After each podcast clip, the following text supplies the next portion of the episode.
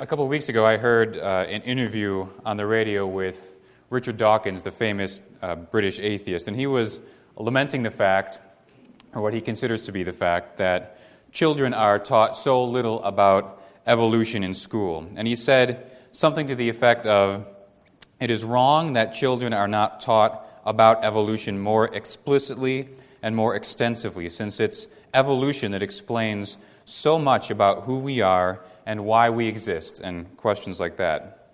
And I found myself both at the same time strongly reacting against what Dawkins was saying, but also agreeing with him in a sense. And I think the difference between my two reactions can be boiled down to the distinction between the what and the how of listening.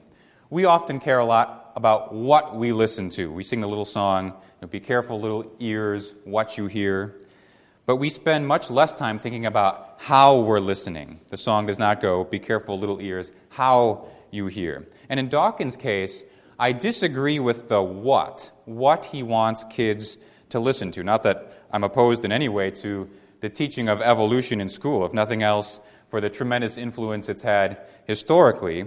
But I think what uh, Dawkins undersells is the extent to which naturalistic evolution has permeated all academic disciplines. In other words, whether or not the particulars of natural selection are explained an adequate number of times during a child's education, I really have no idea. But the fact is that so many other disciplines, from psychology to sociology, and obviously the uh, so called hard sciences, are completely dependent on evolutionary theory, so that it's virtually impossible to study anything and be free from it. So I disagree with the what part, with what Dawkins wants us to listen to. But I couldn't agree with him more when it comes to the how of how we listen, because the reason he wants children to encounter evolution more frequently, frequently is not so that they can have uh, a more complete understanding of random genetic mutation or junk DNA or any of that stuff. The reason is so they can answer the big questions in life. And what does this mean for my life? If this theory is true, what does it say about why I exist, about my interactions with others, about my moral impulses, and so on? And it cuts both ways, doesn't it? If, if I believe that I'm purely the product of natural processes, in other words, that I have no uh, spiritual or eternal dimension, then those are the kinds of questions that I'm forced to ask myself if I'm listening well. What is my value? What is the purpose of my life? In what sense does my life have significance if I'm reducible to pure matter, to natural materials? But of course, those of us on the other side also have the same responsibility to chase down the implications of our beliefs. For instance, next time we look at the Gospel of Luke, we're going to be looking at the account of Jesus calming the storm the winds and the waves obey Jesus Christ. At least that's what the text claims. But if that were actually true, then what? If Jesus is the Lord of the universe, how will that play itself out in my life and how I handle my checkbook or how I talk to my wife or how I operate down at the office and so on? So we can't just ask, What am I listening to? and stop there. We can't just ask, Am I listening to the right message, the right content? We have to go one step further and ask, How am I listening to? How am I listening? Is what I'm hearing playing itself out in a logical way with what I do with my life? And so, uh, to that end, we're going to look at two paragraphs today from Luke, Luke chapter 8 that help us to evaluate how we are listening. Uh, Jesus has just finished the famous parable of the sower, and he says, you know, Some of you are like rocky soil, some like weeds, some like good soil, and so on.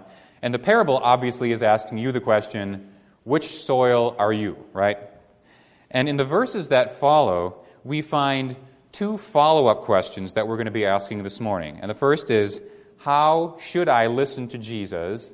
And the second is, how can I belong to Jesus? How should I listen and how can I belong? And we find that in Luke chapter 8, uh, verses 16 through 21. No one lights a lamp and hides it in a jar or puts it under a bed. Instead, he puts it on a stand so that those who come in can see the light. For there is nothing hidden that will not be disclosed, and nothing concealed that will not be known or brought out into the open. Therefore, consider carefully how you listen. Whoever has will be given more. Whoever does not have, even what he thinks he has, will be taken from him.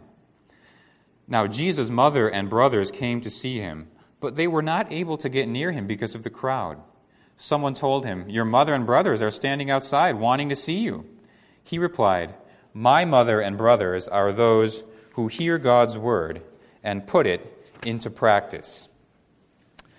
Now, I imagine that the beginning of this section, verse 16, comes as a bit of a relief to the disciples after the parable of the sower, where Jesus has to explain to them every last detail. And you're trying to keep track of all the soils and thinking, you know, which soil am I again, the rocky one or the one on the path? Or you just think, like probably I do, well, as long as I'm the good soil, then I don't need to keep track of what all the other soils mean. But then you come to this verse here in 16, and it's kind of like going back to kindergarten. Do you light a lamp and put it under a jar? Or what about this? Do you light a lamp and put it under a bed? And finally, the disciples are thinking, Yes, I'm tracking with you this time, Jesus. No one would be dumb enough to do that. If you cover a lamp, you put it out. If you put it under the bed, you either put it out or you light the mattress on fire. We may not understand a lot of what you're saying, Jesus, but you can't trick us here. So it's almost a joke. I mean, no one would be foolish to do what Jesus suggests here. But while it's obvious how the metaphor works, it's a little less clear what it means. For instance, who is the lamp in verse 16? Is it Jesus and his teaching, or is it us and our witness? Jesus calls himself the light of the world, of course, but we are also called lights of the world. Paul says uh, we're to shine like stars, and we all sing that little song, This Little Light of Mine, I'm going to let it shine. So, which one is it? Well, the commentators have historically been divided on the question, but I think there is a sense in which, at least for us, the meanings uh, overlap a little bit. And that is, even if Jesus is the lamp in verse 16 that's not supposed to be hidden, people around us don't come into the light of Christ usually unless we have accepted our commission to go and to make disciples, to be a light to our world. And if you look back to the parable of the sower, just one verse earlier, what do we see is true about the good soil? There in verse 15, it says, They hear the word, retain it, and then produce a crop. So apparently, fruitfulness is a mark of hearing God's word well. So if you want to ask yourself the question, you know, not only am I listening to the right things, but am I listening in the right way to God's word? One thing to look for is Am I producing a crop anywhere? Whether that be at the office or at home with my kids or in the neighborhood, wherever our sphere of influence is. Am I bringing the light of Jesus to the world, into contact with those around me? And we see here in verse 17 what the result of that would be. He says, For there is nothing hidden that will not be disclosed, and nothing concealed that will not be known or brought out into the open. So something that was hidden is now being brought out into the open for all to see. And that's the logical result of hearing well. If you take care how you listen to Jesus, the secrets of the kingdom of God will be made known to those around you. The gospel will be proclaimed in the open. And that, I think, is one of the interesting things about the new atheism, especially Dawkins has done a lot of work in this, sort of the, the evangelical impulse, you might say, recruiting others to that worldview. I remember uh, reading a couple years ago about some of these atheistic Sunday schools that were uh, popping up in California, places where kids could go for their weekly atheistic teaching. And in London, there's that famous uh, bus atheist campaign that Dawkins is uh, behind. And the question that's always raised is, why are they doing that? I mean, what is the logical connection between a purely naturalistic worldview and proselytizing? Do you see what I mean? If, I, if I'm purely the product of natural processes, then what difference does it make to you what I believe? I mean, because we all are going to share the same destiny, right? Our lives will end, we will all decompose, and that will be that? I mean, is it just a courtesy to me so that I don't go through my life believing in some delusion? But in the context of natural selection, at least to me, that doesn't seem to make very much sense. Because while I'm wasting my time here every Sunday morning, you could be getting ahead of me, whether that be at work or on the golf course or wherever. It's to your advantage if I live in my theistic delusion. So why would you try to win me over? But for the Christian, the connection between hearing well and shining as a light, I think, is much more logical. It, it follows much more logically. Because we believe that in our response to God's Word, our relationships are at stake. Uh, we believe that finding purpose in my life is at stake. And ultimately, we believe that eternity is at stake. And so, if those things are at stake, it makes sense that it's crucial that that message be shared with those around me. And so, if we are hearing Jesus well, we don't do what verse 16 says and snuff out the light or light the mattress on fire or any of those things. Instead, we bring God's word into the open so that others might join us. But when we do that, we have to be cognizant of its kind of divisive nature. Look again at verse 18. He says, Therefore, consider carefully how you listen, which is the main point of the paragraph, right? And then he says, Whoever has will be given more. Whoever does not have, even what he thinks he has, will be taken from him. So it sounds a little bit like that modern proverb the rich always get richer and the poor get poorer. Only here, Jesus isn't talking about money, is he? He's talking about the revelation of God. If I listen well to God's word, I will understand more and more clearly. I will receive more spiritual insight. I will go deeper and deeper. But if I do not listen well, I'll lose even what I think I know. And it's the same distinction that he makes with that famous uh, saying back in verse, uh, verse 8 when he says, He who has ears to hear, let him hear. And you think, well, that is a very strange thing to say. Of course, if I have ears, I'm going to hear. That's the whole point of having ears. But Jesus is saying, you're really only using your ears well if what you hear manifests itself in your life in some way, because there's probably a dozen other ways to use your ears. You know, perhaps I come to listen to God's word in order to find some fault with the message, to, to analyze it to death. Or perhaps I come because it's so fascinating and unpredictable. I mean, who knows what crazy Jesus is going to do this week? He's doing all these different things. Or perhaps I come to feel good about myself. You know, whenever I'm around people who are talking about Jesus, I just feel a lot better inside. Or perhaps we just come to space out for a few minutes, you know, in one ear and out the other. You know, thank goodness for church. I finally get to shut my brain off for 30 minutes every week and just relax. So, how we listen to Jesus is absolutely crucial. And think about the negative consequences that he spells out here in verse 18. Whoever does not have, even what he thinks he has, will be taken from him. So, there's a very real sense in which some of you might be better off not even coming back here next week. And I say that at some risk to myself. Now, of course, I want you to all be here and welcome Pastor Mike back to Highland Park, no question about that. But you see what the text is saying, right? It would be better if you never listened to God's word at all than to listen to it in the wrong way. Because every time you hear the gospel and resist it or fail to respond to it, you become increasingly impervious to the message. You train yourself, whether you're doing it on purpose or not, you train yourself to be kind of a tin roof listener where the rain is coming week after week and it just, the more it comes, the more it bounces off and runs away. The more I hear and do nothing about it, the easier it is to hear and do nothing about it. And you think, well, I could just flip on the switch and start caring at any moment I wanted. But for now, I'm just content to be on autopilot all the time. But Jesus has promised that if that describes how you listen, you are deceiving yourself and you will be left with zero spiritual insight. Well, if that's the case, how then should we be listening? Well, I like the image of uh, Dietrich Bonhoeffer, who's the uh, 20th century German theologian. And I mean, he's a true genius academically, he's a true genius theologically, he's a fine musician, he's you know, upper 0.1% uh, all the way around.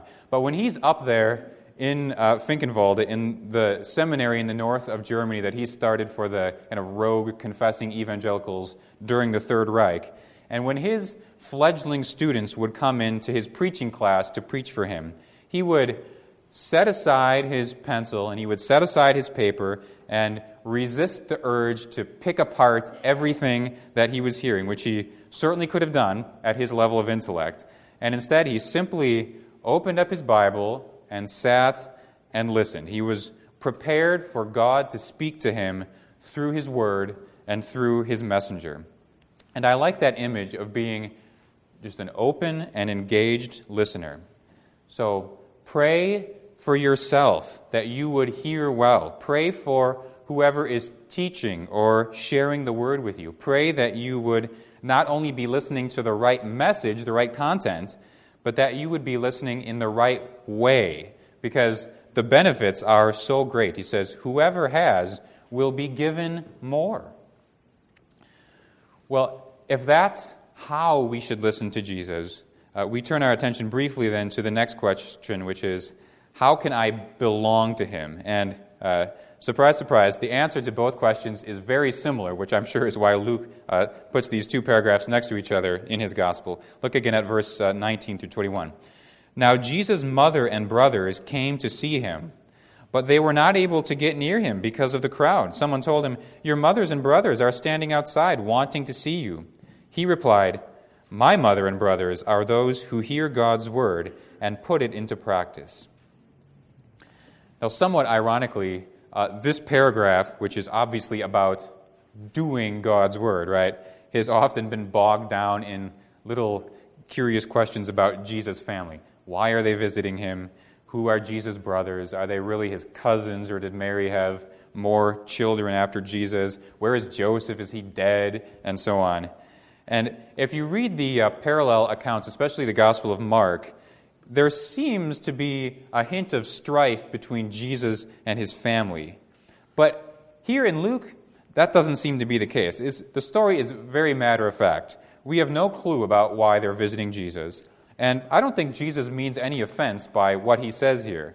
The family is simply a means to an end, and that is Jesus teaching us about who his true family really is. And besides, uh, there's plenty of evidence elsewhere that Jesus does have at least a fairly good relationship with his family, right? You think of uh, his care for his mother Mary, even as he's hanging on the cross, wanting to make sure that she's uh, taken care of after he's died. So, for whatever reason, the family has come to see Jesus here, but they can't get close to him. Jesus apparently is teaching inside of a house, and there are so many people that the family can't even get in through uh, the doors.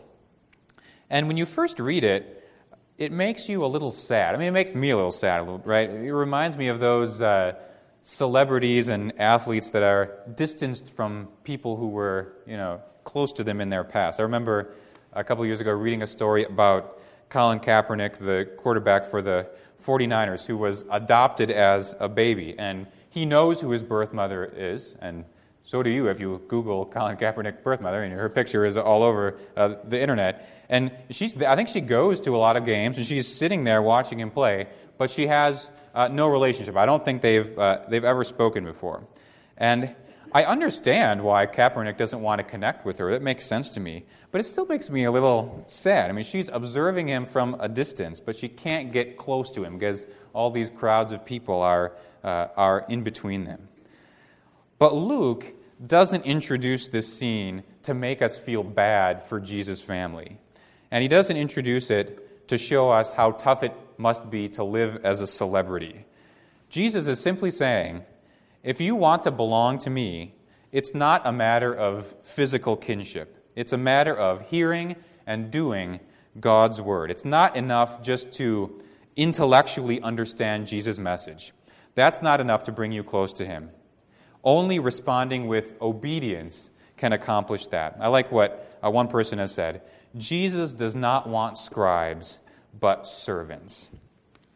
And I think uh, before we close, there's at least one additional point we have to make, uh, which is not the main point of uh, this paragraph, granted, but that is to think about the relationships in our own lives and to acknowledge that spiritual ties should supersede physical ties. Spiritual relationships should supersede our physical, biological relationships. Now, look, I am very enthusiastic about family life today and focus on the family and family values and all these family things. I mean, Julie and I were just looking into uh, going to a family life marriage conference uh, over the last few days. But I suspect that many of us at some point have probably been guilty of making family into an idol in our lives. And we talked about the devil uh, last time when Wyeth was here preaching on the parable of the sower. And I mean, think about it the devil would be very wise, very strategic to get us involved in an idolatrous relationship with something so important to our lives. If I ask, you know, say there's 100 people here today, if I ask you all, you know, what is an idol that most people struggle with, we would all say money, power, workaholism, uh, something like that, which I'm sure is true in many cases. But the fact is that many of us have little idols running around our houses. And we're more than willing to put matters of eternal significance on the back burner so that we can serve these little idols. Uh, there's no question that it's a great privilege to be involved in a family as a parent or as a sibling or as a son or a daughter. It's a great privilege to be involved in a marriage, to make all those memories and reap all those benefits. But what ultimately is your burning desire for your family? What do you want more than anything else for your kids, for instance?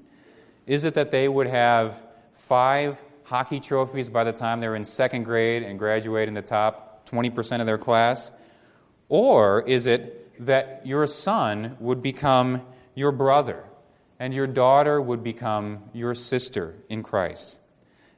Along the same lines, what's what's our ultimate goal as husbands? I like how uh, Alistair Begg asks the question. He says, is our, is our goal that our wives would be presented faultless before Christ in exceeding glory, or that they would be presented faultless in front of their peers with exceeding stuff? So I think it's quite possible for us to go to every ball game and remember every anniversary, but still miss the issue very badly.